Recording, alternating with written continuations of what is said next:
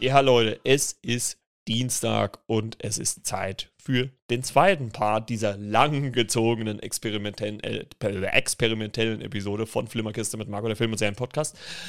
Ja, zweiter Film dieser Woche. Wie gesagt, bis Samstag geht das. Sonntag lasse ich euch dann mal Freizeit und dann am Montag kommt wieder die reguläre Folge.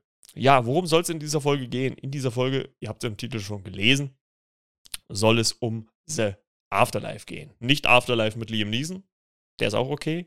Hier soll es um The Afterlife gehen, in Original The Fallout. Wie bin ich auf den Film gekommen?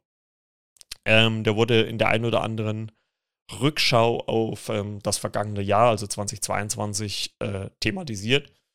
Und da dachte ich mir, Mensch, packst du den mal auf die Liste, vor allem, weil auch Jenna Ortega mitspielt.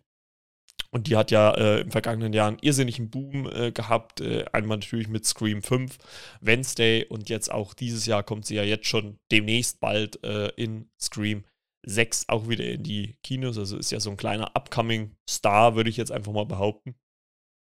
Und ja, worum geht's in dem Film? Ich werde kurz den Beschreibungstext vorlesen. Die Schülerin Veda ist während des Unterrichts auf der Toilette, um dort mit ihrer Schwester zu telefonieren. Doch plötzlich sind Schüsse zu hören, die von einem Amoklauf herrühren. Außer Veda kommen noch Mia und Quinton hinzu. Alle drei harren still auf der Schultoilette aus, in der Hoffnung, den Anschlag zu überleben. Nach der Schießerei ist die Welt für alle drei nicht mehr dieselbe. Veda fühlt sich lediglich von Mia und Quinton verstanden, wobei sie eine starke Bindung zu Mia aufbaut. Ja, deswegen auch so, vielleicht so eine kleine Triggerwarnung, wen sowas irgendwie triggert, der sollte vielleicht diese Folge nicht hören. Das geht hier halt, wie gesagt, thematisch um einen Amoklauf an einer Schule. Und also, wie gesagt, wenn euch das in irgendeiner Art und Weise runterzieht, triggert, dann skippt lieber diese Folge und wir kommen dann wieder zu einem spaßigeren Thema zurück.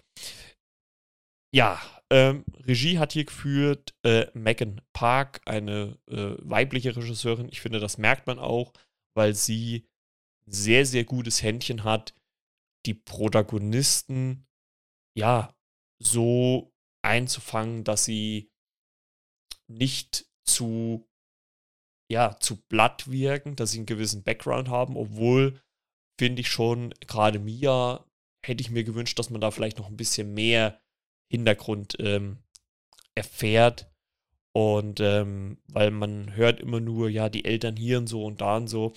Aber was ich eigentlich in Gänze interessant an diesem Film finde oder gut finde, dass dieser Film Sachen zeigt, ohne das alles so im Mittelpunkt zu stellen. Also allein schon dieser Amoklauf wird natürlich nicht gezeigt. Also es ist halt eine interessante Sache. Es hat mich trotzdem irrsinnig bewegt, wie die drei, Veda, Mia und Quinton auf der Toilette sind und man hört im Prinzip nur alles. Also wir nehmen quasi dieselbe Position ein wie die drei hier auf der Schultoilette und man hört dann halt im Hintergrund die ersten Schüsse, die Schreie. Quinton taucht dann auf, blutüberströmt mit dem Blut von seinem Bruder, bis hin, wo dann die Sirenen kommen und die Polizei dann den Amokläufer erschießt. Also wir nehmen das halt alles aus deren Perspektive wahr und natürlich, was dann dieser Vorfall mit ihnen einfach macht. Also was er mit ihrer Psyche macht, mit ihrem Leben macht, einfach mit allem macht, auch mit den Menschen in ihrem Umfeld macht. Natürlich bleiben sie erstmal der Schule fern, versuchen sich abzulenken, nehmen Drogen wie was es halt so gibt, ne? Angefangen bei Alkohol, Gras und so weiter und so fort, also wirklich eine große Palette. Und man merkt halt auch mit der Zeit, wie gerade Mia und Veda eine sehr, sehr innige, nicht nur freundschaftliche Beziehung aufbauen, sondern halt auch sich, ja, einfach auch grundsätzlich einfach näher kommen. Es wird sich halt über viele Sachen ausgetauscht, obwohl eigentlich direkt über den Amoklauf so gar nicht geredet wird. Also Veda geht zwar, und wir sehen so 2-3 Sessions innerhalb dieses Films, geht auch zur Therapeutin, übrigens gespielt von Shailene Woodley, die kennt man ja unter anderem aus die Bestimmung-Reihe, Ne? Oder das Schicksal ist ein mieser Verräter. Also da kennt man sie ja her. Die spielt hier die Therapeutin Anna. Und das finde ich wirklich ganz interessant, wie damit umgegangen wird und wie auch alle drei so ein bisschen damit umgehen. Beziehungsweise im weiteren Sinne dann auch noch Vaders Freund Nick, der quasi ja sich zur Aufgabe gemacht hat, nachdem halt etliche Schüler natürlich bei diesem Amoklauf auch leider ums Leben gekommen sind, sich für ein Waffenverbot auszusprechen, für Sicherheit an Schulen und so weiter und so fort. Ne, das ist dann immer so ein Thema. Also das ist ja auch in der Realität ein Thema, allein in den USA. Deswegen gibt es ja auch leider Gottes so viele Amokläufe da drüben, weil es halt einfach leichter ist. Ich weiß gar nicht, wo ich das mal gelesen habe. Es ist einfach leichter, irgendwo eine Waffe zu besorgen, als eine Farbdose zu kaufen. Und ja, das zeigt einen halt auch einfach so dieser Film halt einfach auch auf. Also er hinterfragt jetzt in dem Sinne nicht so wirklich den Amoklauf in dem Sinne, aber er guckt halt einfach gerade auf die drei, Mia, Vader und Quentin, wie die als Überlebende damit zurechtkommen und welchen Verlauf diese Reise nimmt. Ne? Dass das natürlich aus einem Normalzustand, den man eigentlich hatte, dass man da irgendwie in ein bodenloses Loch gesogen wird, wie gesagt, sich komplett irgendwie das Hirn wegballert, um einfach mal ja frei denken zu können, ohne an diese Tat. Man merkt dann auch diese kleinen Schritte, zum Beispiel bei Vader, als sie einmal in die Schule geht und eigentlich wieder auf diese Schultoilette will, aber es einfach nicht kann. Sie kann dieses Getriggerte, was halt dieser Amoklauf ausgelöst ist, kann sie nicht überwinden und geht dann wieder. Aber ihr hilft es halt einfach, sich mit Mia zusammenzukommen, bis hin, wo es dann sogar körperlich wird zwischen den beiden. Was ich aber in dem Moment eigentlich ganz rührend natürlich in dem Sinne fand, weil die beiden sich halt natürlich so eine innige Sicherheit gegeben haben. Und es war interessant halt einfach zu sehen, wie das halt ja dargestellt worden ist, weil das halt ein Film ist, der natürlich nicht mit großen Schaueffekten punktet und sowas. Der punktet einfach mit der Atmo, mit dem Zusammenspiel dieser paar Charaktere, auch natürlich, wie die Eltern damit umgehen, für die das natürlich auch nicht einfach ist. Die Vader dann, gerade die Mutter, die sagt, hier, du bist ja schon 2 Monate daheim, willst du nicht langsam mal so in die Normalität, ne? Und das ist ja wahrscheinlich bei so einer Sache auch gerade die Krux. Wann findest du den Punkt, um wieder den Schritt ins richtige Leben, ins wahre Leben zu machen? Oder verkriechst du dich weiterhin in dich selber?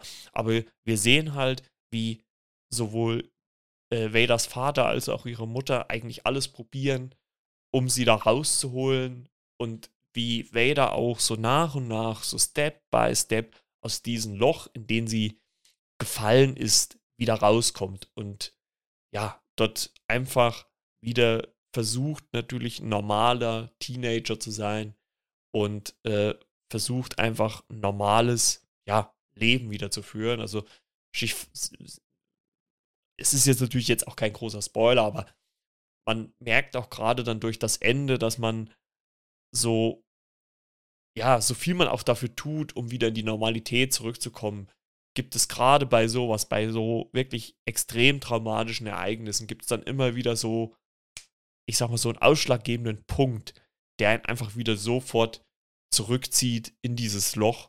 Und das zeigt uns gerade dieses Ende dieses Films.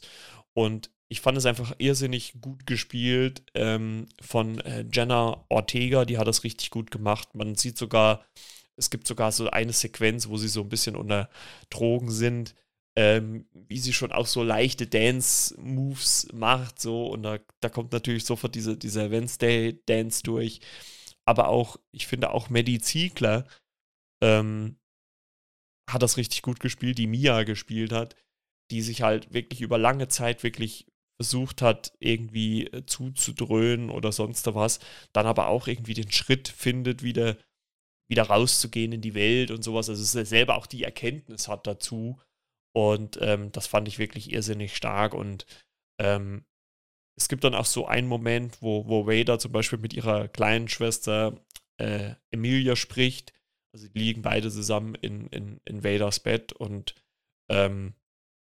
ihre Schwester Emilia, die sonst eigentlich, wie ich so ein bisschen gefunden habe oder empfunden habe, immer so ein bisschen nervig rüberkam, wird da auf einmal ganz innig, weil sie dann halt sagt, ja, Vader, nur wegen mir bist du ja in die Bredouille gekommen, dass du hättest sterben können.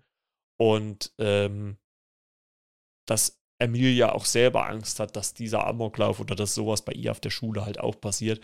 Also das finde ich halt schon wirklich so krasse innige Momente und wie man das dann halt auch schafft, so rüberzubringen, gerade wenn man auch noch so ein, ja, auf junger Schauspieler ist, finde ich schon wirklich irrsinnig stark. Hat mich wirklich bewegt. Also ich finde gerade diese ja, Amoklauf-Sequenz, die ging mir schon wirklich unter die Haut.